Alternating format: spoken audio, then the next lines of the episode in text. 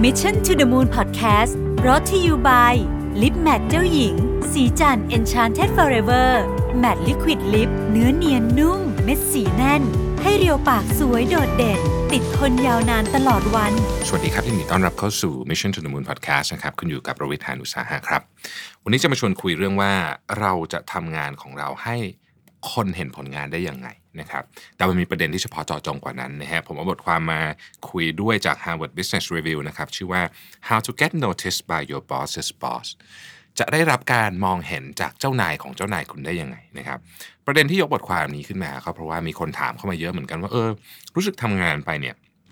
เราก็ทำงานดีนะ แต่รู้สึกเหมือนนายเราไม่เห็นเลย แต่เราเชื่อว่าเจ้านายใหญ่เราเนี่ย ถ้าเกิดเขาได้เห็นเนี่ยเขาต้อง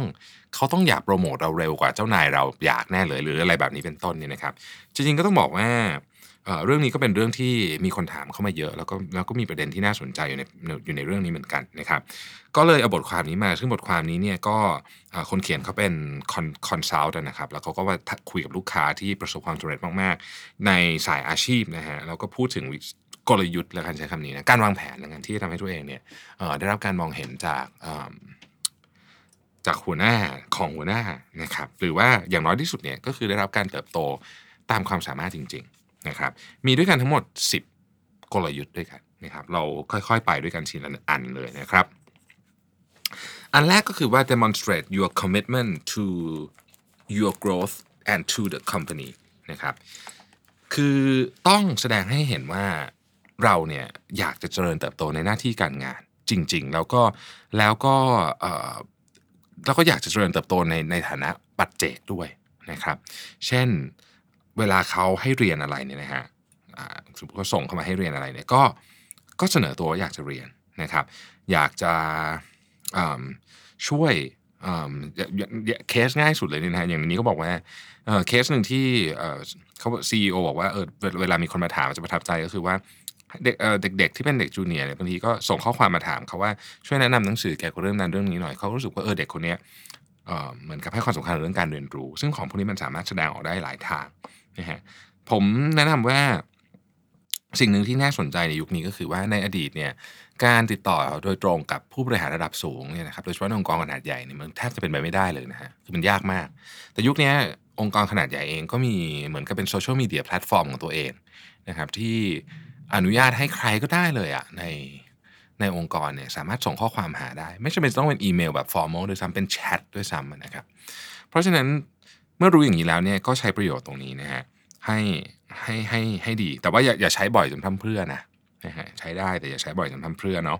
ก็เมื่อเมื่อดูแล้วเนี่ยเราสามารถแสดงถึง commitment ที่เราจะเจริญเติบโตได้ก็ทำนะครับถึงแม้ว่าจะไม่มีใครเห็นคุณมันก็ดีกับตัวคุณเองอยู่แล้วนะฮะ ข้อที่ 2 คือ focus on the team success rather than your own นะฮะให้โฟกัสไปที่ความสำเร็จของทีมมากกว่าที่ตัวเองนะฮะผู้บริหารระดับสูงเนี่ยสิ่งที่เขามองหาคือคนที่สามารถบริหารทีมได้ไม่ใช่เก่งตัวคนเดียว คนที่เก่งตัวคนเดียวเนี่ยไปถึงจุดหนึ่งจะตัน ถ้าทำงานร่วมกันเป็นทีมไม่ได้ ดังนั้น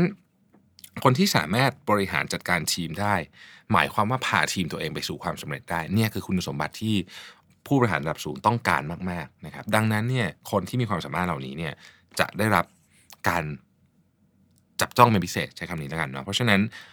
เวลาคิดถึงเรื่องความสำเร็จให้มองภาพของทีมเป็นหลักนะครับ ข้อที่3ฮะ know your numbers and take ownership of your work เนี่ย know your numbers and take ownership of your work ก็คือว่าให้คุณเข้าใจถึงผลกระทบของธุรกิจเออไม่ใช่ถึงผลกระทบของงานของคุณ แล้วก็ตัวเลขที่เกี่ยวข้องกับงานของคุณ อาทิ รายได้กำไร หรือขาดทุนของสิ่งที่คุณ handle อยู่โปรเจกต์ที่คุณ handle อยู่เวลามีคนถามคุณปุ๊บ สมมติเป็นนายใหญ่เดินผ่านมา แล้วเขาถามคุณเรื่องนี้เขาเห็นคุณทำเรื่องนี้อยู่เออเขาแบบเออโปรเจกต์นี้มันก่อนเออเพิ่งได้ยินมานะในในตัวเลขเป็นยังไงตอนนี้ คุณต้องรู้ทันทีว่ามันกำไรอยู่ขาดทุนอยู่อ่าอ่า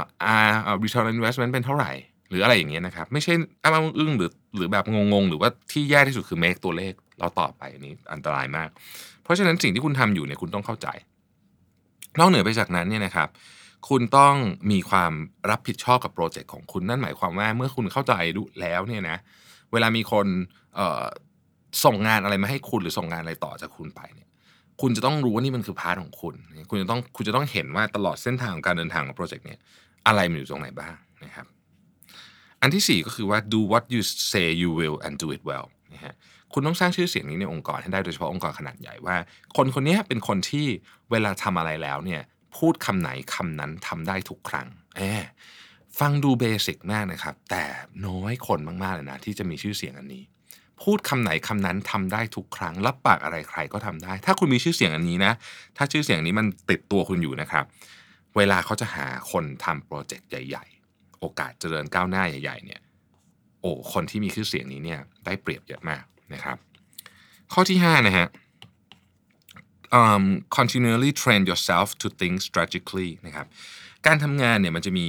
งานอยู่ 2 แบบใหญ่ๆ คืองานที่เรียกว่าเป็น working on business อันนี้คือกลยุทธ์ทำบนกลยุทธ์ แล้วก็ working in business อันนี้คือ day to day คนส่วนใหญ่เนี่ยจะ working in business เยอะก็คือทำ ทำมัน day to day ไป แต่ว่าต้องมองเห็น strategy ที่อยู่ข้างหลังมันด้วยงานของเราตอบอะไรกลยุทธ์ของบริษัท ถ้าเรารู้ประเด็นนี้นะครับ ถ้าเรารู้ประเด็นนี้เนี่ยเราจะสามารถที่จะพูดคุยกับใครใครก็ได้ หัวหน้าเราหัวหน้าของหัวหน้าเราเนี่ยในมุมมองที่เขาฟังแล้วเขารู้สึกว่า เออคนเนี้ยเเข้าใจเรื่องงานจริง ๆ ไม่ใช่แค่รู้ว่าต้องทำอะไร แต่รู้ว่าทำไปทำไมแล้วมันจะส่งผลใหญ่กว่านั้นยังไงนะครับ นี่คือ นี่คือสิ่งที่ผู้บริหารมองหานะนี่คือคือหนึ่งในสภาวะผู้นำอันหนึ่งที่สำคัญมากใช้คำนี้แล้วกันเนาะข้อที่ 6 นะครับ challenge always and find new solution อะไรก็ตามที่คุณรู้สึกว่า มันเป็นปัญหาที่องค์กรของคุณมีอยู่ แล้วมันแก้เดิมๆ แก้วิธีเดิมก็แก้มาเป็น 10บสปีแล้วไม่ไม่ work สักทีเนี่ย challenge เลย แล้วก็บอกว่าผมคิดว่ามันมีวิธีที่ดีกว่านะครับทีนี้จะ challenge ยังไงอะก็ต้องบอกอีกอะอันเนี้ยโซเชียลมีเดียแพลตฟอร์มขององค์กรคุณที่คุณใช้อยู่ ก็มีก็ก็ก็ทำมาเพื่อเรื่องนี้โดยเฉพาะ คุณสามารถเสนอวิธีการตั้งแต่เปลี่ยนระบบลิฟต์นะฮะหรือว่าระบบเอกสารต่างๆ ที่รู้สึกว่าโหวิธีนี้มันโบราณมากเลยอะใช้กันมาตั้ง 20-30 ปีแล้ว เปลี่ยนเถอะนะครับของพวกนี้ทำได้แล้วก็จะมีประโยชน์ ไม่ใช่แค่กับคุณคนเดียวไปกับเพื่อนร่วมงานของคุณด้วย แต่สิ่งที่สำคัญก็คือแน่นอนว่า ผู้บริหารระดับสูงเนี่ยจะต้องเห็นนะครับผมขอแนะนำอีกครั้งหนึ่งนะครับทุกองค์กรมีแพลตฟอร์มอะไรที่คล้ายๆกับโซเชียลมีเดียสมัยก่อนเขาเรียกว่าอะไรนะเออเออสมัยก่อนมันคือคล้ายๆกับอินเออินเทอร์เน็ตเว็บอะไรพวกนี้นะฮะอินทราเน็ตเอออินทราเน็ตพยายามนึกคำตั้งนานเอออินทราเน็ตแต่ว่าสมัยนี้มันก็ไม่มีอินทราเน็ตแล้วใช่ไหมมันก็จะเป็นพวกอ่าอย่างคนส่วนใหญ่ก็จะคุ้นเคยกับ Workplace นะครับอะไรแบบนี้เนาะทีมอะไรทีมทีมก็คล้ายๆกันใช่ไหมเออก็เป็นของที่เราใช้ใน organization ในการ สื่อสารนะฮะก็นี่แหละเสนอเข้าไปเลยนะครับ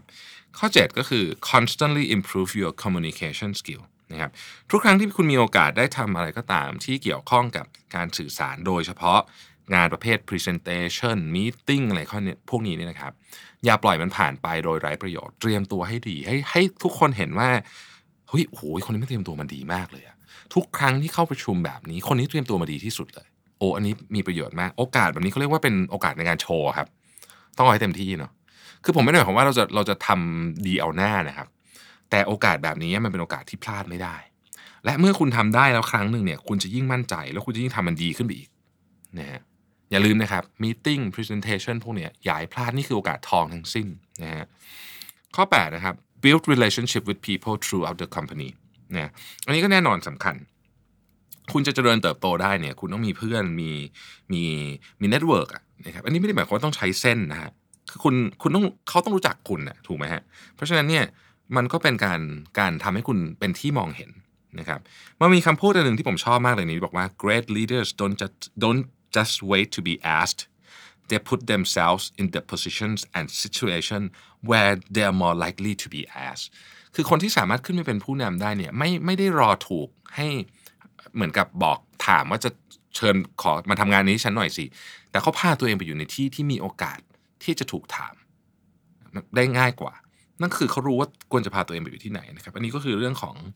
เรื่องของการการสร้าง relationship กับคนอื่นนั่นเองนะครับ ข้อที่ 9 ก็คือว่า live the value and purpose of the organization ทุก organization จะมี value มี purpose อยู่นะครับ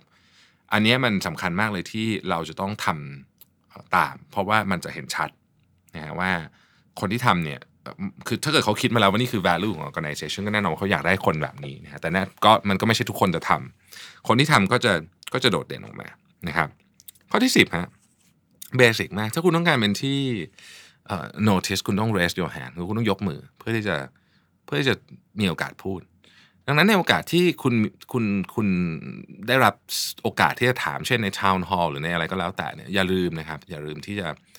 อย่าที่ลืมยกมือ นะฮะคำถามก็คือว่าทั้งหมดที่พูดมาเนี้ยมันขัดกับวัฒนธรรมของของคนไทยที่แบบต้องเงียบแบบไม่พูดหรือเปล่าอะไรเงี้ยผมรู้สึกว่าวัฒนธรรมนั้นไม่ work ในโลกยุคนี้อันนี้พูดขอบอกตามตรงนะครับ อาจจะขัดใจคนอื่นนิดหน่อยแต่ผมว่าไม่ work เราควรจะต้องแสดงออกนะฮะ